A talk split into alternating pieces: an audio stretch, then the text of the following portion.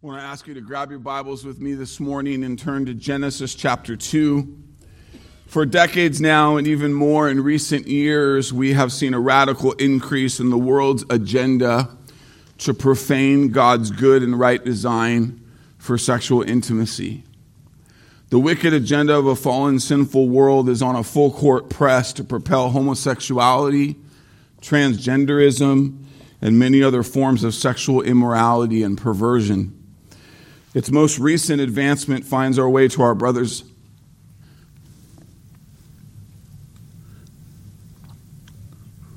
and sisters in Canada. As a new bill went into effect this week, whereby any counseling, any teaching, any therapy, or the like that tries to dissuade someone from the sin of homosexuality or transgender longings or behaviors is now a felony crime punishable up to five years in prison.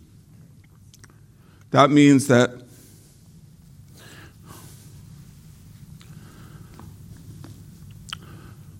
faithful brothers in Christ who are standing in their pulpits this morning to preach what God's word declares is good and right are likely facing arrest, a potential jail time following their Sunday church gatherings today. Church, we need to pray. We need to pray for steadfastness that honors to exalt Christ and not to appease the flesh in any way. We need to pray for these families who will suffer as a result of the wicked agenda that outlooks to come straight at the church and all those who stand for God's good truth, in contrast to the sinful deception that plagues so many in our society. This kind of persecution against God's good truth is not far from home and is surely coming to our doorstep. In many ways, it is already here. Well, I won't take time to get into that this morning. I want to share with you that many faithful shepherds are standing united in the leading of the redeemed around the world today to preach clearly and boldly from God's word in order to stand for what is true and God honoring in the amidst the wicked deception agenda and lies that our society and sadly even some who are in the church, claim to be part of the church, are being caught up in. Your elders understand that this can be a very sensitive subject for you. For some of you, this is front and center because you know people who are dear to you, or you yourself have truly struggled with sexual immorality or impurity. Thankfully, God is not silent on this issue. And so we don't have to conjecture. We, we don't have to get into the business of sharing our own opinions.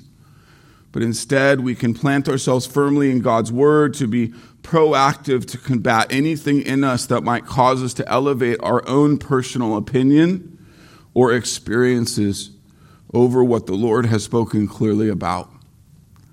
There needs to be no mystery when it comes to this topic, for God's word is clear and the authority and is authoritative to inform our thinking, our convictions, and our practices.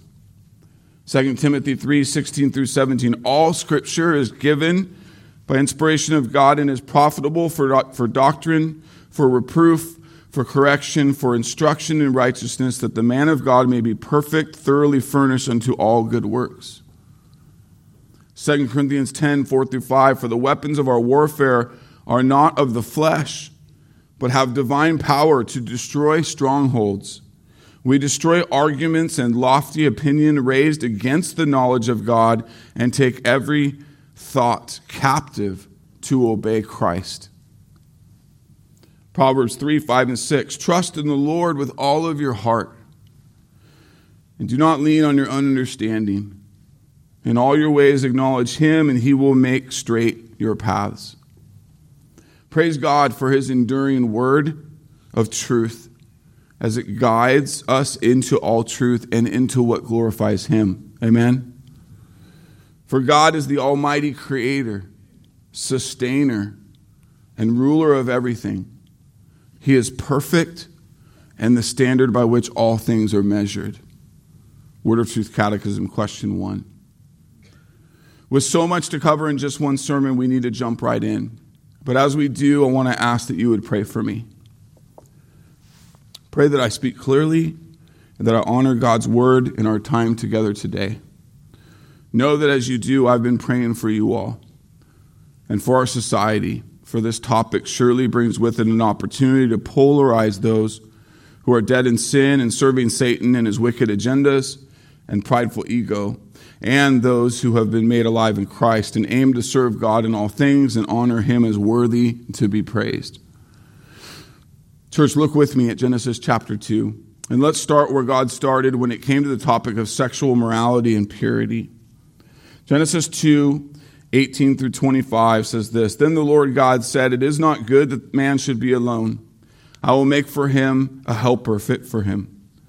Now, out of the ground, the Lord God had formed every beast of the field and every bird of the heavens and brought them to the man to see what he would call them. And whatever the man called every living creature, that was its name. The man gave names to all the livestock and to the birds of the heavens and every beast of the field. But for Adam, there was no, not found a helper fit for him. So the Lord God caused a deep sleep to fall upon the man. And while he slept, took one of his ribs and closed up its place with flesh. And the rib that the Lord God had taken from the man, he made into a woman and brought her to the man. Then the man said, This is at last bone of my bones and flesh of my flesh. She shall be called woman because she's taken out of man. Therefore, a man shall leave his father and mother and hold fast to his wife, and they shall become one flesh. And the man and his wife were both naked and were not ashamed. Here we see that God is the one who ordains marriage, and therefore God is the one who defines marriage, and within it, the moral place that human romance and intimacy are to take place to start at the foundation that informs all these things, we must start here. The overarching truth is this marriage and human romantic relationship and intimacy are all God's creation, and therefore they exist for His purposes and are to be done by His guidelines. When God created this world, there were specific things that God, the creator of all things, instructed and instituted for mankind to carry through this creation that need to be identified and understood and carried out according to his design and plan. These are called creation ordinances or creation mandates. Two things important to understand about creation ordinances. Number one, an ordinance that is creational is perpetual meaning that creation ordinance is to be carried out from the beginning of the creation to the end of the creation. That's its term. Number two, creation ordinances are to be rightly honored by all men and women. The Apostle Paul shows us the importance of the creation design in his teaching all throughout the New Testament, as he often appeals to the creation order for its authority when he asserts the distinct roles of men and women what we have as we have in the church and in the home. He roots the foundation of God's design for these things in the creation account by solidifying his point about marriage, how marriage should be, by looking to the account of God's design in creation. Paul's point is that this is the way these things are to still be understood and carried out today, meaning they don't change or adjust because the culture has changed or adjusted. They're perpetual by God's decree. One place we see Paul do this is when he refers to the headship of the husband by solidifying this principal fact that Adam was formed first and then Eve. Second in 1 Timothy 2:13 he says this. Many can be guilty of reading the Bible in parts and wondering or claiming that the, that it no longer applies today. While there are things that God ordained to happen for a time, the clarity we must understand is that when the topic at hand is a creation ordinance, it is still for today and it will remain until the end of this creation. It does not change. Consider with me the next point of a creation ordinance. Not only is it perpetual, but we are commanded, they are commanded to be rightly honored by all men and women.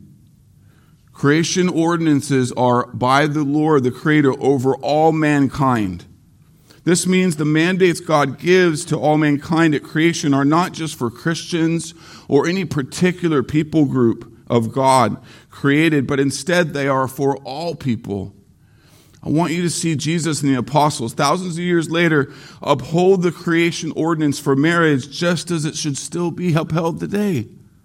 For example, when Jesus taught on marriage, as recorded in the gospel testimonies, he teaches clearly that marriage is a one flesh union made by God and bound until death.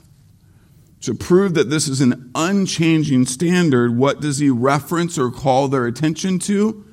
He calls them back to the creation account and uses the creation ordinance for the authoritative basis for what marriage always has been by God's creation and will continue to be by God's holy decree. It belongs to Him. In Mark 10, 6 through 9, Jesus says, But from the beginning of creation, God made them male and female. Therefore, a man shall leave his father and mother, hold fast to his wife, and the two shall become one flesh. So they are no longer two, but one flesh. What therefore God has joined together, let not man separate. What this means is because God is the one who creates and ordains and decrees marriage, it does not change on the whim of the culture or the desires or longings of any given person. It is upon this foundation we look to understand these things. We don't look anywhere else.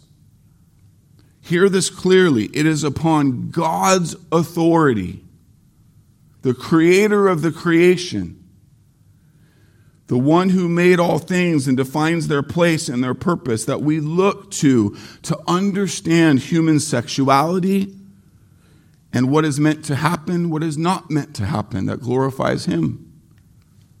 As a pastor, I have the God given obligation to speak to these things.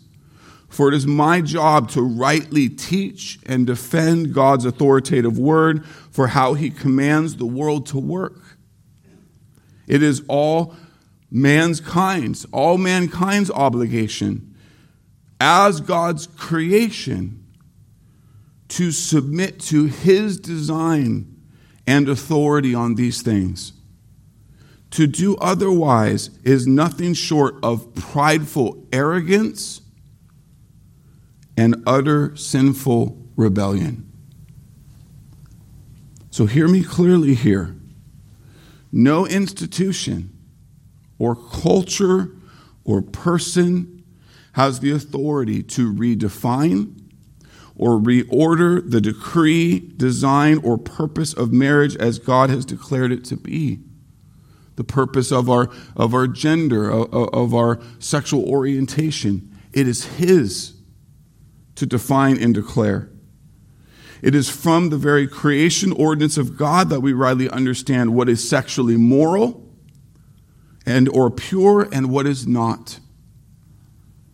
For God's word says that he made them male and female. God made two become one in holy marriage. In this, he defines the construct for the family through his creation of procreation that only happens in the sexual union of one man and one woman. Understand, this is the only way children are made. And this is the righteous way God intends relational intimacy to happen. To say it again, marriage and procreation is only between one biological man and one biological woman. Not many men and many women, one and one. It cannot happen between a man and a man or a woman and a woman. God made mankind distinctly male and female. He made our bodies to engage and procreate only as male and female. And this happens in a way that is moral and pure when it's done in holy marriage only.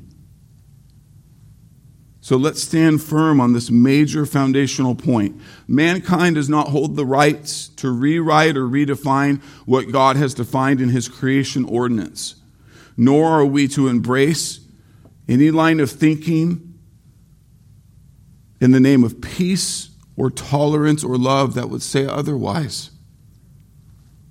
It doesn't matter what the government or the culture says or wants it to be. It doesn't matter what the popular vote among society wants it to be. It doesn't matter what your most beloved family or friends declare it to be in their life. They don't get to redefine what God has made clear. These things are simply not ours to change, and in the end, we are not loving those who think it benefits their life to endorse what is sexually immoral or impure. Church, we cannot honor God or tell the truth to those we love and at the same time embrace man made definitions of marriage, of gender identity, or man's effort to justify sexual immorality or impurity. So, the question that begs to be asked where did mankind go wrong? How did we get here? The sad reality is that the depth of depraved thinking and practice when it comes to gender confusion or sexual identity or practice is so far off the rails.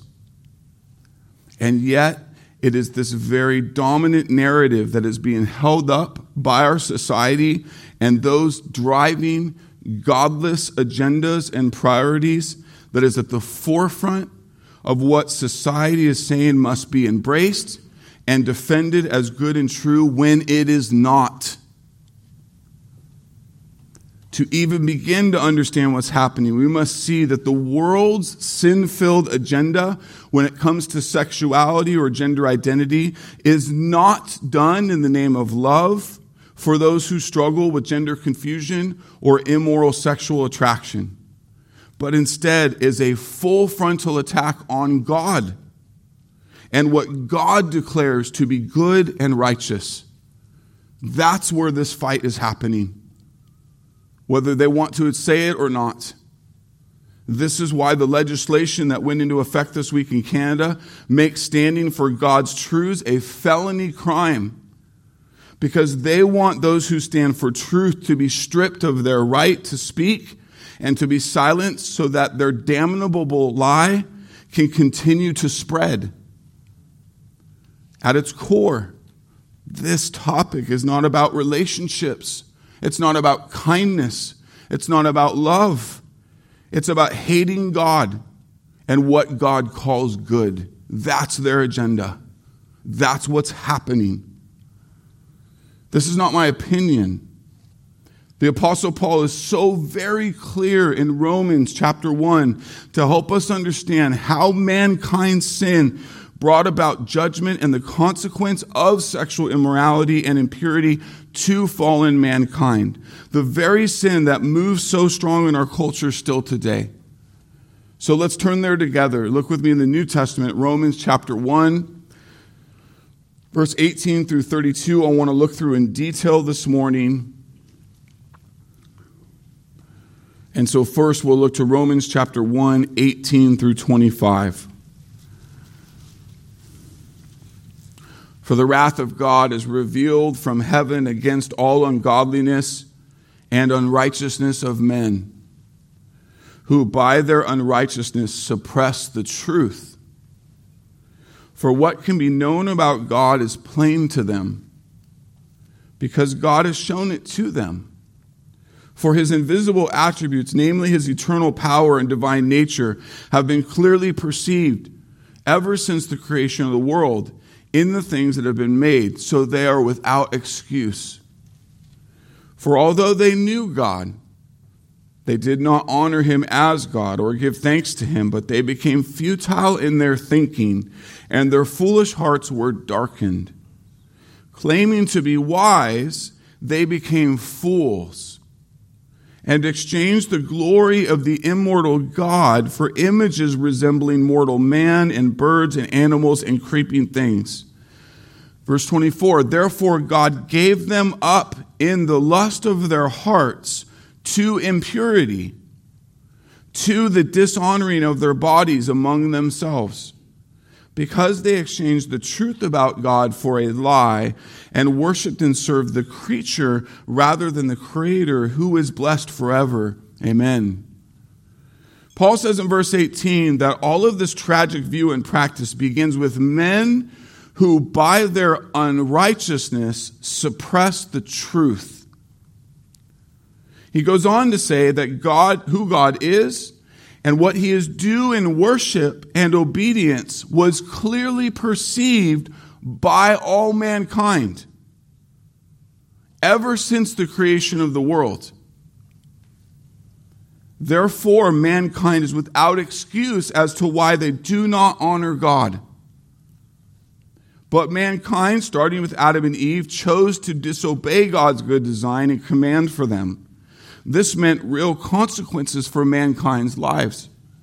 Paul says in verse 21 that mankind became futile in their thinking and their foolish hearts were darkened.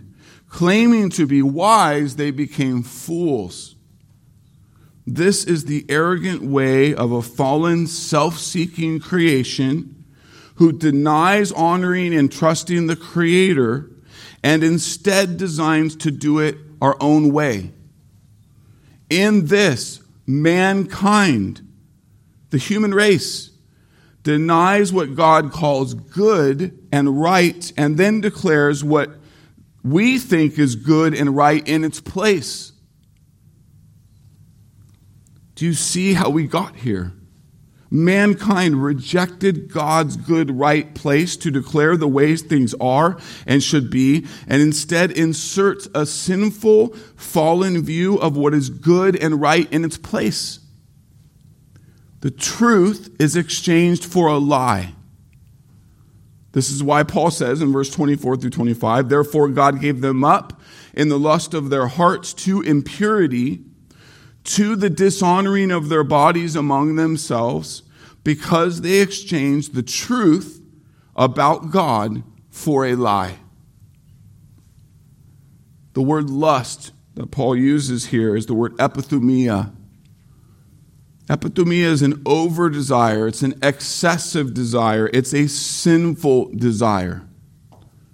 So mankind is given over to our sinful desires. Understand, these are desires that are not holy, they're, they're against God. They're wicked, they're self seeking. God gave them up in the lust of their hearts to impurity. He gave them up in our sinful desires of our hearts to impurity. The word impurity there that Paul uses means physical or moral uncleanliness. So the sinful desires of fallen man's heart is impure. It is stained. It is dirty. It is foul. It is polluted. What was the sinful desires of mankind's polluted, dirty, foul hearts? The dishonoring of our bodies among ourselves. In other words, to use their bodies and minds for things that are opposed to God's good design. Things that are not pure, they're foul, they're stained, they're immoral. More on the details of that in a moment, but see Paul's concluding statement. They exchanged the truth about God for a lie. Do you see the demise of mankind to reject what God, the only one who is holy, perfect, and the almighty creator of this very creation? God, who is the one who gets to declare what is good and right and helpful and God honoring and loving, but instead sinful man looks to replace God and his good truth with damnable lies, with cheap replicas, with counterfeits was something that it's not intended to be. See the fundamental error and lostness in this. See the insanity of it. To call homosexuality or gender confusion good or proper is to call a bicycle a bed. Track with me for a moment. It is to cheat oneself from all the good that God created it to be and to be utterly dissatisfied with that thing used in the completely wrong way.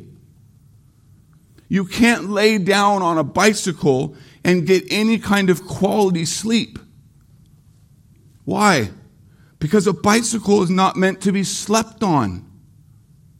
Because nothing about it is meant to support the body in a laying down position.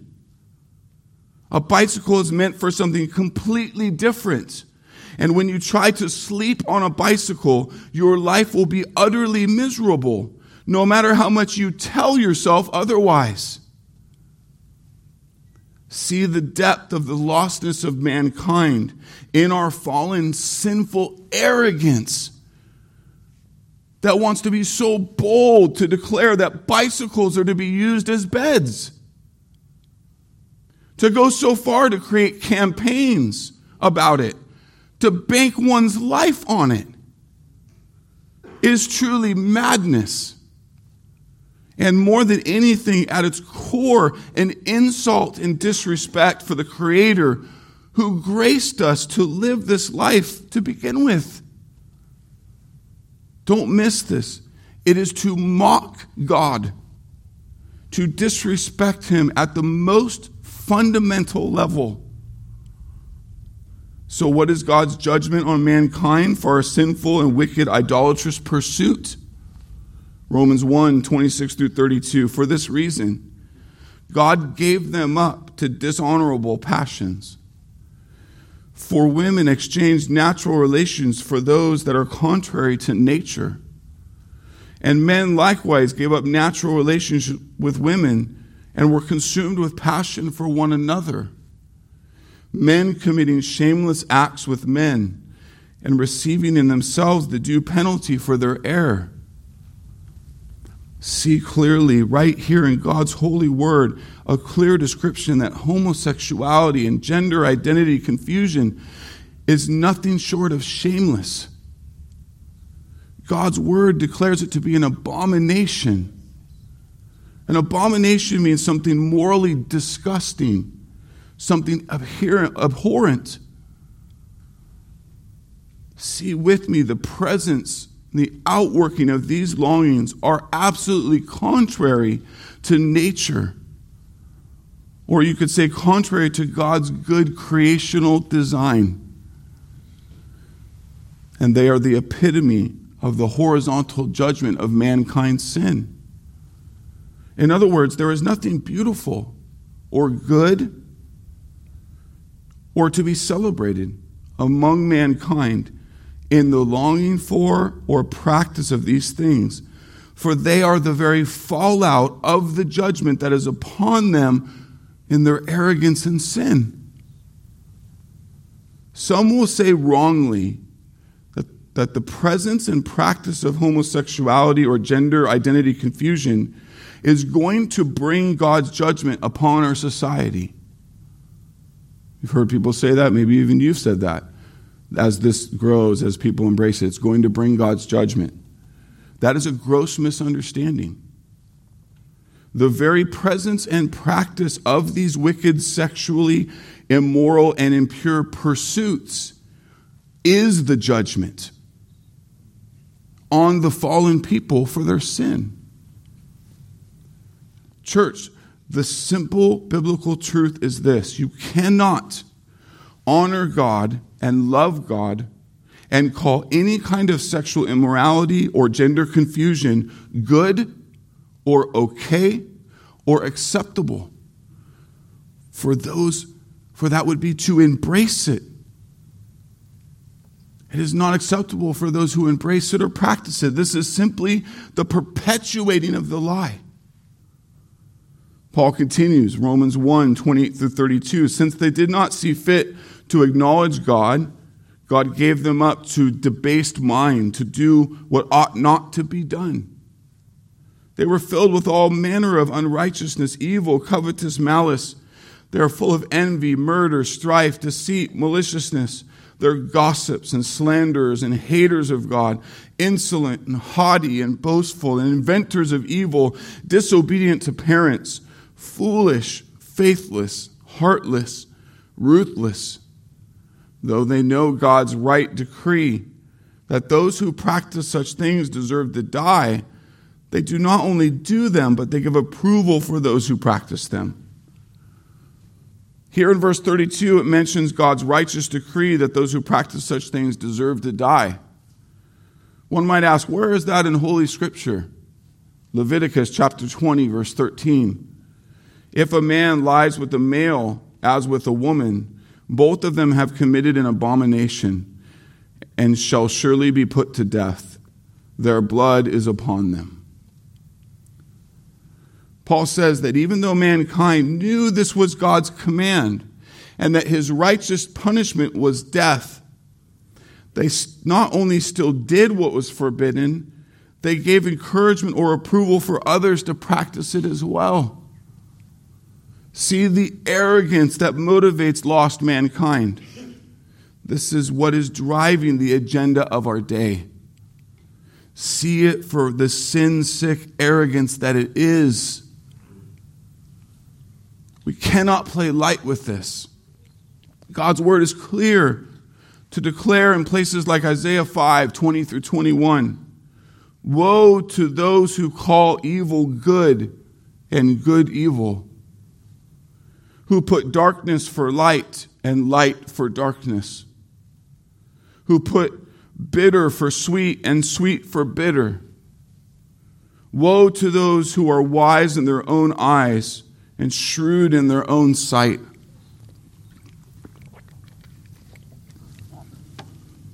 Hear God's word so clearly today.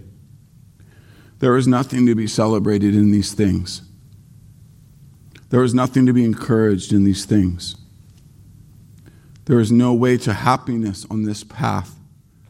There is no way to honor God when wholeheartedly embracing the very things that God forbids no matter how much it seems to be working for those who you love. It is not moral. It is not pure. It is not okay. Now let's slow to see the layers here for mankind, and sadly, even for some in the church who have gone so far to try to make a way for sexual sin and impurity by making room for it on some layers while they say others are not okay. Have you ever heard someone say that it is not a sin to be a non practicing homosexual? Meaning, there is a way to say homosexuality or homosexual attraction is okay as long as you don't act on the longings of the heart and the flesh. Please hear me clearly today as this is where the enemy is gaining some footing among those who would call themselves Christians. This is fundamentally flawed, humanistic thinking. Because sin happens not only in practice, but in the heart.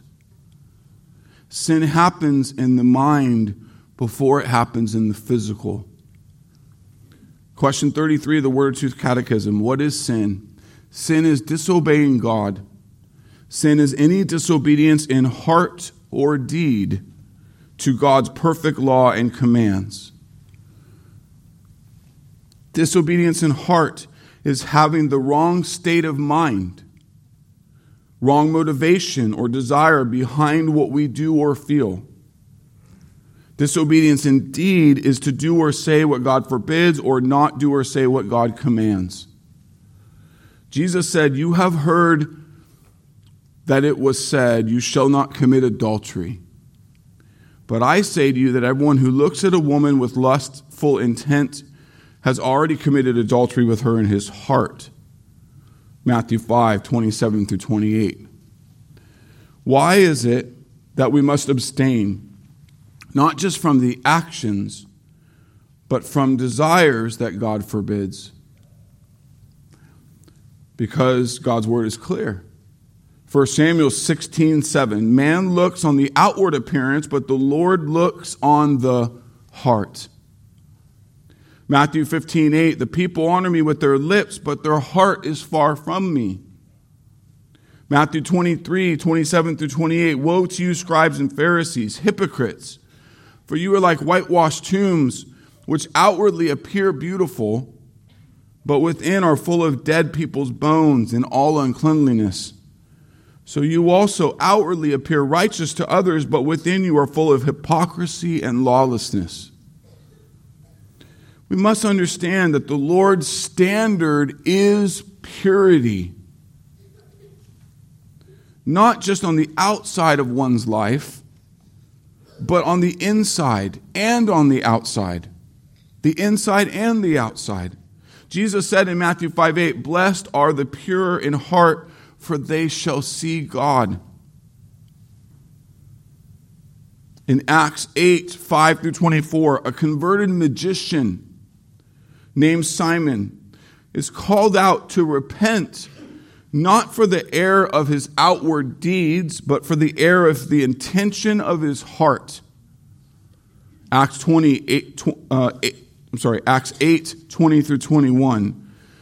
But Peter said to him, May your silver perish with you, because you thought you could obtain the gift of God with money. You have neither part nor lot in this matter, for your heart is not right before God. Repent, therefore, of this wickedness of yours, and pray to the Lord that, if possible, the intent of your heart may be forgiven you. The holy standard of God is that we must all be obedient from the heart. That means one must abstain from fleshly sinful desires God's righteous command on us is that our affections are to be holy as well as our actions. To permit attraction and only deny behaviors is to turn biblical sanctification into behavior modification. Let me say that again. To permit attraction and only deny behaviors is to turn biblical sanctification into behavior modification. There is no biblical merit for this. Instead, this is just another way modern man and society have tried to make light of God's holy standard and make too much of man's best efforts, calling them good enough. Now, before talking about the remedy, we must take a moment to consider God's clear word for the consequence for those who remain in unrepentant sexual sin. God's eternal wrath in hell, number one. 1 Corinthians 6, 9 through 10. Or do you not know the unrighteousness will not inherit? I'm sorry. Or do you not know that the unrighteous will not inherit the kingdom of God? Do not be deceived. Neither the sexually immoral, nor idolaters, nor adulterers, nor men who practice homosexuality, nor thieves, nor the greedy, nor drunkards, nor revilers, nor swindlers will inherit the kingdom of God. Our society must see most clearly that the holy judgment and penalty of God for those who remain unrepentant in sexual sin and impurity is eternal suffering under God's wrath in hell. What is hell? 2 Thessalonians 1 8 through 9. In flaming fire, inflicting vengeance on those who do not know God and on those who do not obey the gospel of our Lord Jesus. They will suffer the punishment of eternal destruction away from the presence of the Lord and from the glory of his might. Hell is to be separated from all that is good and holy and true. The Bible speaks of hell as outer darkness, eternal fire, weeping and gnashing of teeth, eternal punishment, a bottomless pit. This is what is at stake for those who embrace, promote, or practice sexual immorality or impurity. There's nothing small about this. Not only is this the penalty eternally, but there's much penalty now as well in one's life. The consequence for those who remain in unrepentant sexual sin is deep damage to one's life. Just how serious is the sin of sexual immorality and impurity? Both the Old and New Testament of our Lord's divine word bring high warning to flee from sexual immorality and impurity. Paul says to the church in Corinth that we are to run from sexual sin. No other sin so clearly affects the body as this one does. For sexual immorality is a sin against your own body. That's 1 Corinthians 6 18. We have to understand that sexual intimacy is more than physical. The heart is very involved by God's design. The emotional and spiritual scars of an impure thought life, impure sensual action, are to one's life so staggering and some of the greatest consequences and hurt.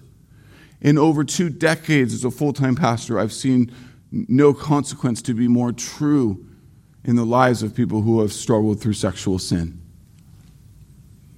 Just listen to the wisest man to ever live. King Solomon, as he gave strict warning to his sons about the threat of sexual immorality.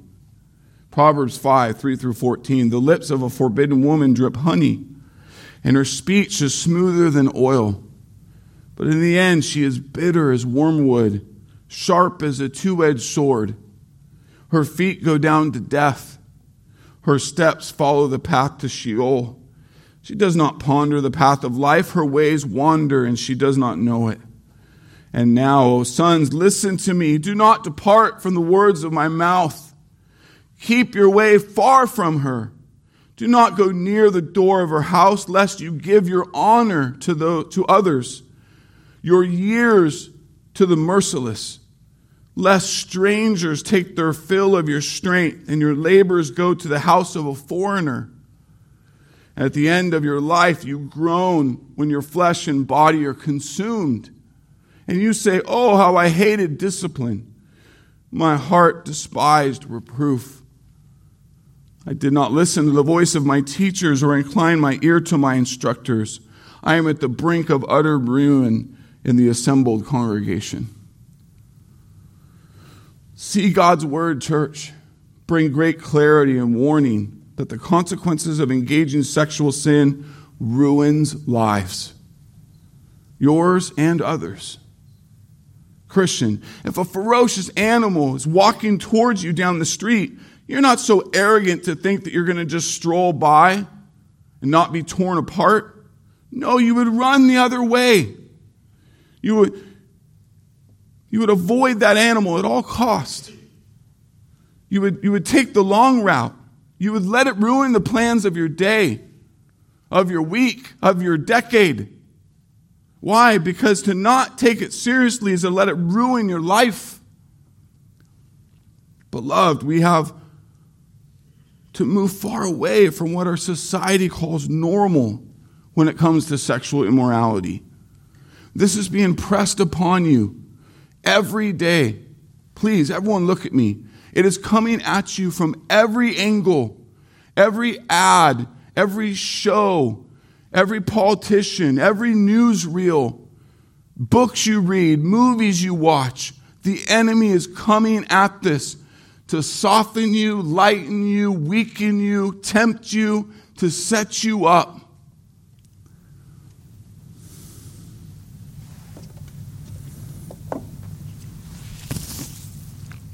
We have to be so diligent, so focused, so accountable. We have to love those tempted to be given to it enough to treat it with the height of the warning that Scripture has for it. To do less is to not love those God puts in our lives. That's why you've seen our elders be so committed to trying to help our families, to think about things differently, to not do things the way others are doing them, to be willing to make hard choices. I've seen the fruit of those hard choices, good fruit. And I continue to see the consequences of those of you who continue to say, no, we'll be okay.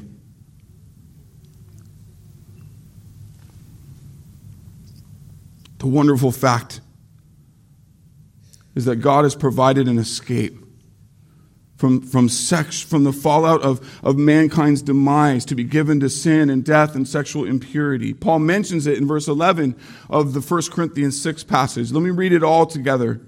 1 Corinthians 6, 9 through 11. Or do you not know that the unrighteous will not inherit the kingdom of God? Do not be deceived, neither the sexually immoral, nor idolaters, nor adulterers, nor men who practice homosexuality, nor thieves, nor the greedy, nor drunkards, nor revilers, nor swindlers will, swindlers will inherit the kingdom of God. And such were some of you. But you were washed, and you were sanctified, and you were justified in the name of the Lord Jesus and by the Spirit of our God. Paul says, and such were some of you. But you who were given to the desires of the flesh, to doing what God forbade, you were imprisoned in your depraved mind to think there was no other way than sexual perversion or practice. You were deserving of God's eternal wrath and punishment. But you were washed. You were sanctified. You were justified in the name of the Lord Jesus and by the Spirit of our God. This is the good news of God's saving grace to send God the Son, Jesus Christ, to live without sin, so that he could die to take on the penalty our sin deserved, and to rise from the grave so that we could live by faith in him until he takes us home to God's eternal glory. Hear me clearly today. There is great hope for the person who has known nothing but homosexual longings for the person who has been confused about their genetic construction or emotional leanings or personal longings. There's hope for you. There is a new beginning for the person who has given themselves to what God calls wicked and perverted and an abomination as He forgives all their sin and empowers them with the Holy Spirit to live differently. God blesses those who die to self and trust our lives to Jesus Christ alone, so that we would have new longings and new desires, not for the flesh, but for God and for what is righteous before God. There is new life in Christ Jesus alone. Repent and believe in Him and be saved and be set free. Begin a new path of sanctification and reconciliation and a new purpose for living and a new power for fighting sin and sinful longings under the glory of God. You might struggle with some of that genetic struggle, some of those, some of those things that are, that are present in your fallen body for the rest of your life. But God is able to empower you to not give in to them, to not be ruled by those desires, but to combat the flesh and the power of the Holy Spirit that's the hope we have in God until He takes us home to be with Him in glory. No more sin, no more temptation, no more struggle. God has done this. He has done all that is needed to be done. And so, if He is breaking your heart open today to see this gospel truth, then let go of your sinful feelings and your man made perspective and your personal desires and turn from them to walk in the power of Jesus Christ unto what God will give you now and forever if you are truly His. If this is you, know that you are loved here at Disciples Church.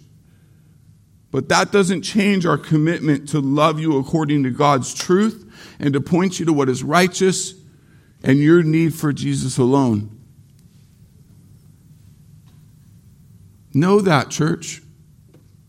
May the Lord so honor us to bless our, our lives, our congregation, to put many homosexuals, many people struggling with gender confusion in our lives, that we could be a light of the gospel to them, that they would dawn our doors and sit in these seats to hear the word of truth preached amidst a, a world of lies. The power of God would go to work in their lives. May that be our prayer that we would be a bright light amidst a very fallen land. Hear me so clearly today. The standard remains the same, it is not unchangeable.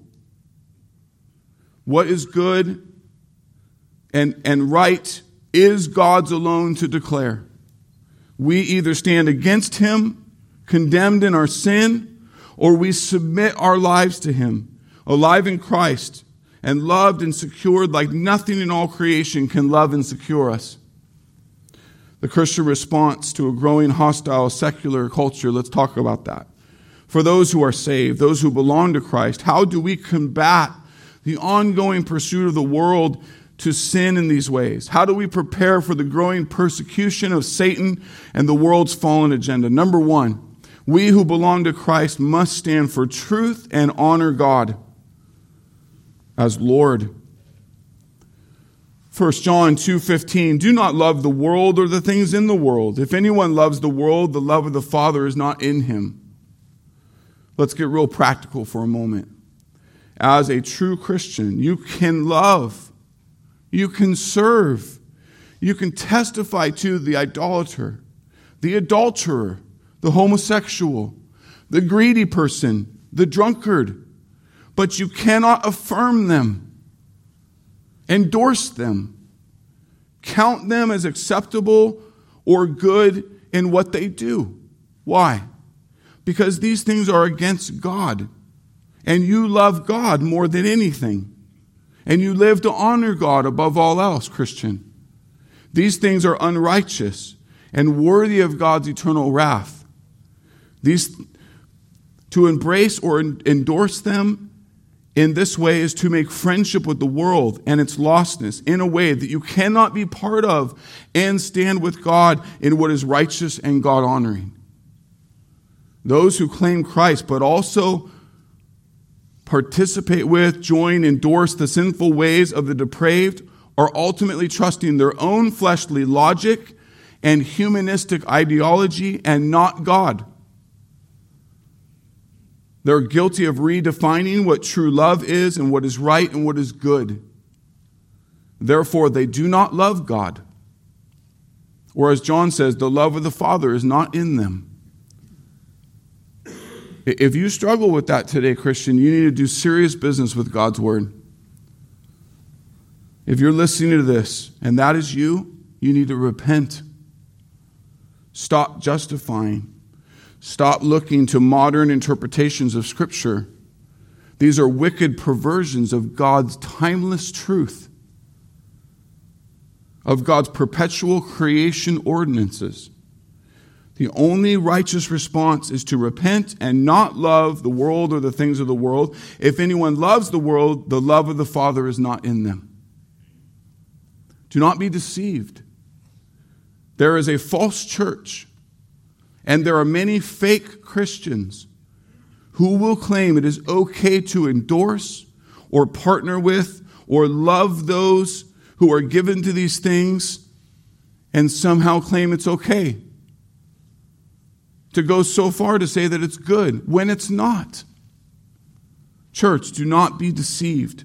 For the true church, those with true saving faith in Jesus, those who are redeemed to see and Savior Christ and serve Him all of their remaining days, do not call the things that God calls sin good or acceptable. We do not endorse these things or practice them. It doesn't matter how close to you that person who is practicing them is. Those with true saving faith who love God do not call sexual immorality good or acceptable. It is not righteous. We do not celebrate people's intimate engagement outside of marriage ever. Those who have true saving faith who love God do not call the practice of homosexuality or gender confusion good or acceptable, for it is not righteous. It does not honor God. So we do not embrace or celebrate people's practice of it ever if you are guilty of calling these things good or acceptable, if you're guilty of approving of or embracing such things, you need to confess this as sin and repent, which means turning to a new practice in light of the gospel, in light of your devotion to God and his righteousness. Why? Because your true saving faith in Jesus will produce good God honoring works and words that honor God according to God, not you and will look very different than the world's system of thinking and priority. If you do not confess this as sin and repent of this kind of friendship with the world, then in James' words, you prove yourself to be an enemy of God. In John's words, you prove the love of the Father is not in you. Now you might say, so what does that mean for my relationships with my family or my friends that are endorsing or practicing these things? What does it mean for my political voting and positions? What does it mean for the way I raise my kids? It means righteous reformation and redemption. It means sanctification and change in these areas of life. If you are of true faith in God, if you are devoted to God and accountable to God, then you will honor God no matter what it costs you. Your belonging to Him and your serving Him is not a matter of convenience. It means for many that you will suffer much. Again, I call you to pray for our brothers and sisters around the world who are preparing for such suffering today. You might say, but that means I people I love could turn on me or it could change our relationship. And I would say this, and listen very carefully so you don't miss this point. The moment you trusted your life to Jesus was the moment that all that began to radically change. You changed teams, and it was not a minor change. It was a life changing shift that affects every area of your life. Church, I would go so far to say that being persecuted and hated by those entrenched in the sinful ideologies and priorities of the world is a good thing. Don't forget what Jesus himself said in John 15, 18 through 20. If the world hates you, know that it has hated me before it hated you. If you were of the world, the world would love you as its own. But because you are not of the world, but I chose you out of the world, therefore the world hates you. Remember the word that I said to you A servant is not greater than his master. If they persecuted me, they will also persecute you. I understand the temptation to be loved by the world is very real. My 20 years of pastoral career plus, I've seen many people who once claimed to love and be devoted to Jesus, people I have served with in this very church, proved to not have the love of the Father in them because they valued being loved by the world more. They proved to be false disciples because they wanted to be loved and not hated by those in the world. We cannot aim to please others because if we belong to Christ, we will aim to please and honor God above all else. 2 Timothy 2 4 No soldier gets entangled in civilian pursuits, since his aim is to please the one who enlisted him. This leads me to my second point. How do we prepare for the growing persecution of Satan and the world's fallen agenda? Number two, we who belong to Christ will be persecuted and hated. Here's what we have to understand if we love God and are devoted to God, we will be hated by the world. This is unavoidable. This is the only, it is only sinful fear of man that wants to shake this or try to find a different way. This is why a secular society is writing laws to make what God calls holy illegal. Because they hate God and they will do whatever they can to come at those who stand with Him. Church, see with me that being hated by the world is not something we, the church, freak out about. We don't hide away from it. No, instead, we remember that the Bible teaches us that hatred of the world is another marker that we belong to King Jesus. It's good news to be hated by the world because it's a sign that you're no longer of the world. Did you remember Jesus' point? John 15, 19. If you were of the world, the world would have loved you as its own. Let us heed the words of our Lord in Matthew 5, 10 through 12. Blessed are those who are persecuted for righteousness' sake, for theirs is the kingdom of heaven. Blessed are you when others revile you and persecute you and utter all kinds of evil against you falsely on my account. Rejoice and be glad, for your reward is great in heaven. So they persecuted the prophets who were before you. Church, Jesus says we are blessed to be persecuted by the world and for our allegiance to Jesus and obedience to his word. Why are we blessed? Because we have God. Never forget that God is the prize of all prizes. There's nothing greater. There's no greater satisfaction. There's no better life, no higher high than to be known and loved and secured by the holy God. Amen? We rejoice in this. Number three, we who belong to Christ must love and witness to the lost. Church, this is our mission field.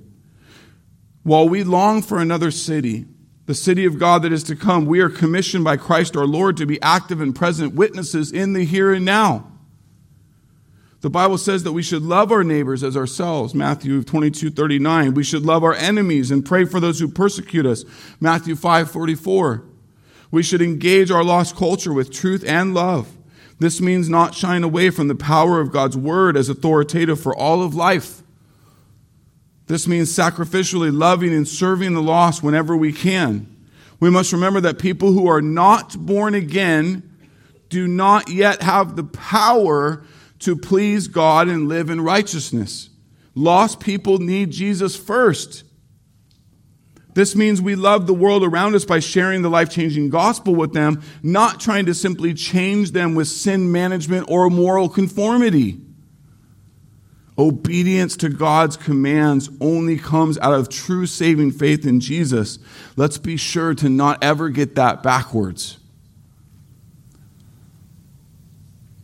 Number four, we, we who belong to Christ must love and hold accountable other believers. The Bible says that we are to love our brothers and sisters who are in the Lord.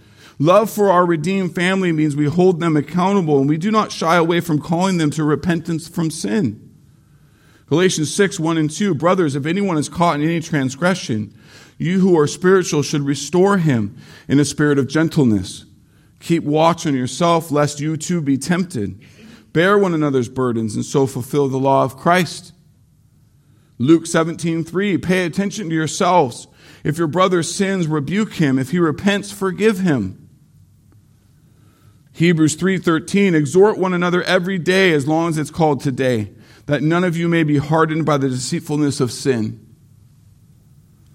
We do not love those who claim Christ and are practicing unres- unrepentant sin, do not admonish them and hold them accountable, even to the point of church discipline, as Jesus commanded us to in Matthew 18. If we don't walk in step with the gospel with each other, then why are we even here?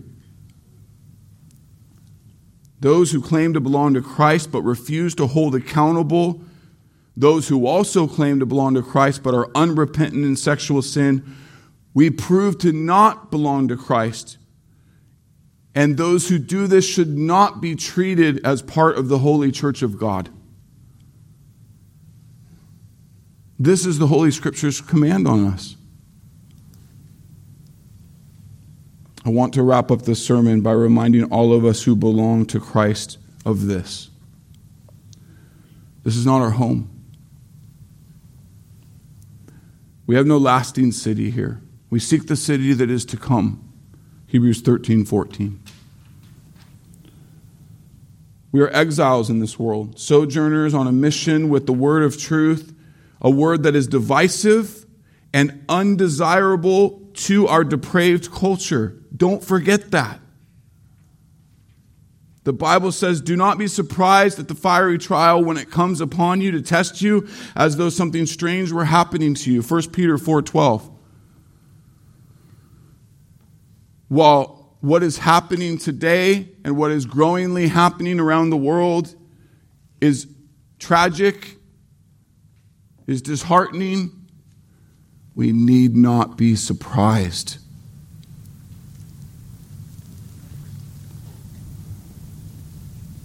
God has made it clear why, what is happening, and how we are to respond. The Bible says the good news that is Jesus came into the world to save sinners, especially the worst of sinners. Don't ever forget that. Someone tells you of gross sin, you tell them of a huge Savior.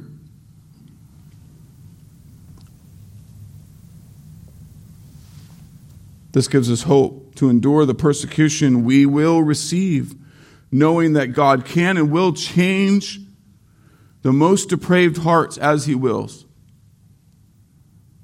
Knowing that God is using our lives, our church, and our testimony to do this mighty work, even when it looks bleak, even when it looks hopeless. We press on, for God is not done with us. Amen? Think of how true that is for the congregations whose pastors are about to go to jail for years. God's not done with them.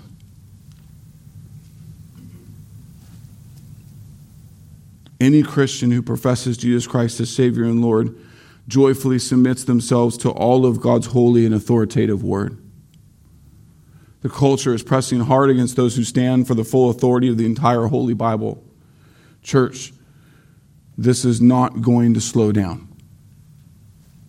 it's only going to get harder, even for us here in America. It's going to get harder for our children. Please, this is why it is so essential that we are diligent to raise them in the church and in the truths of God and be so diligent to keep them away from the slow infestation of a worldly secular agenda that looks to deceive them and steal them away.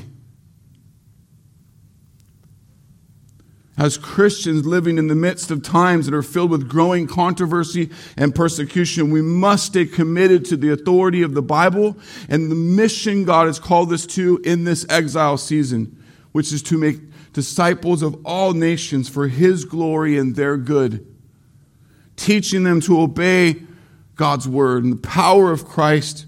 We are to do this despite how bad or how hard it gets. Sadly, there are a lot of people out there who are misquoting and misusing Scripture to endorse their personal preference about this topic. It's very important that we have a right understanding of God's Word and what it teaches in its fullness. I want to recommend you make the investment to study God's Word so that you rightly talk about it and counter false statements regarding this topic biblically. There are great resources we can point you to, and I pray you'll use them. Finally, we endure suffering as a good soldier of Jesus Christ, 2 Timothy 2 3. As we make much of the name of Jesus to all that he puts in our path. May we be loving and unwavering in our biblical convictions, even if it means persecution or strained relationships. May we be known for our sacrificial love for those headlong in sin and self. May we trust God to rule his created world for his eternal purposes and glory. Church, hear these words of the Lord. Romans 8:28 We know that for those who love God all things work together for good for those who are called according to his purpose. John 16:33 Jesus said I have said these things to you that in me you may have peace. In the world you will have tribulation but take heart I have overcome the world. Amen? Disciples Church, know that I'm praying for you as you represent the mighty name of Jesus Christ. Know that any of our shepherds or leadership team would be happy to meet with you, counsel, pray, seek clarity as you look to understand these things better and honor God. As you work through the struggles you might face related to homosexuality, gender confusion, or any other sexual immorality or impurity. Church, God has us, and by His grace and for His glory, we will continue on to do the work He has called us to as long as He calls us to do it. Let's pray. Father, we thank you for this day that you have made, this opportunity you have given us to look to your holy word to take time to have a round study and understanding of what these things are, what you've called them to be, to be undergirded with your good truths, so that we would be equipped, so that we would honor you in all these things, in all these days. We pray for our brothers and sisters around the world who are facing and are in the middle of already this day real persecution for standing with truth, for acting in true love. Embolden them, give them your peace and your presence in the most mighty way. Give us steadfastness to trust your mighty work in these days that you've ordained. We love you. We cry out to you in worship and praise. The confidence of Jesus Christ, our Savior and Lord. Amen.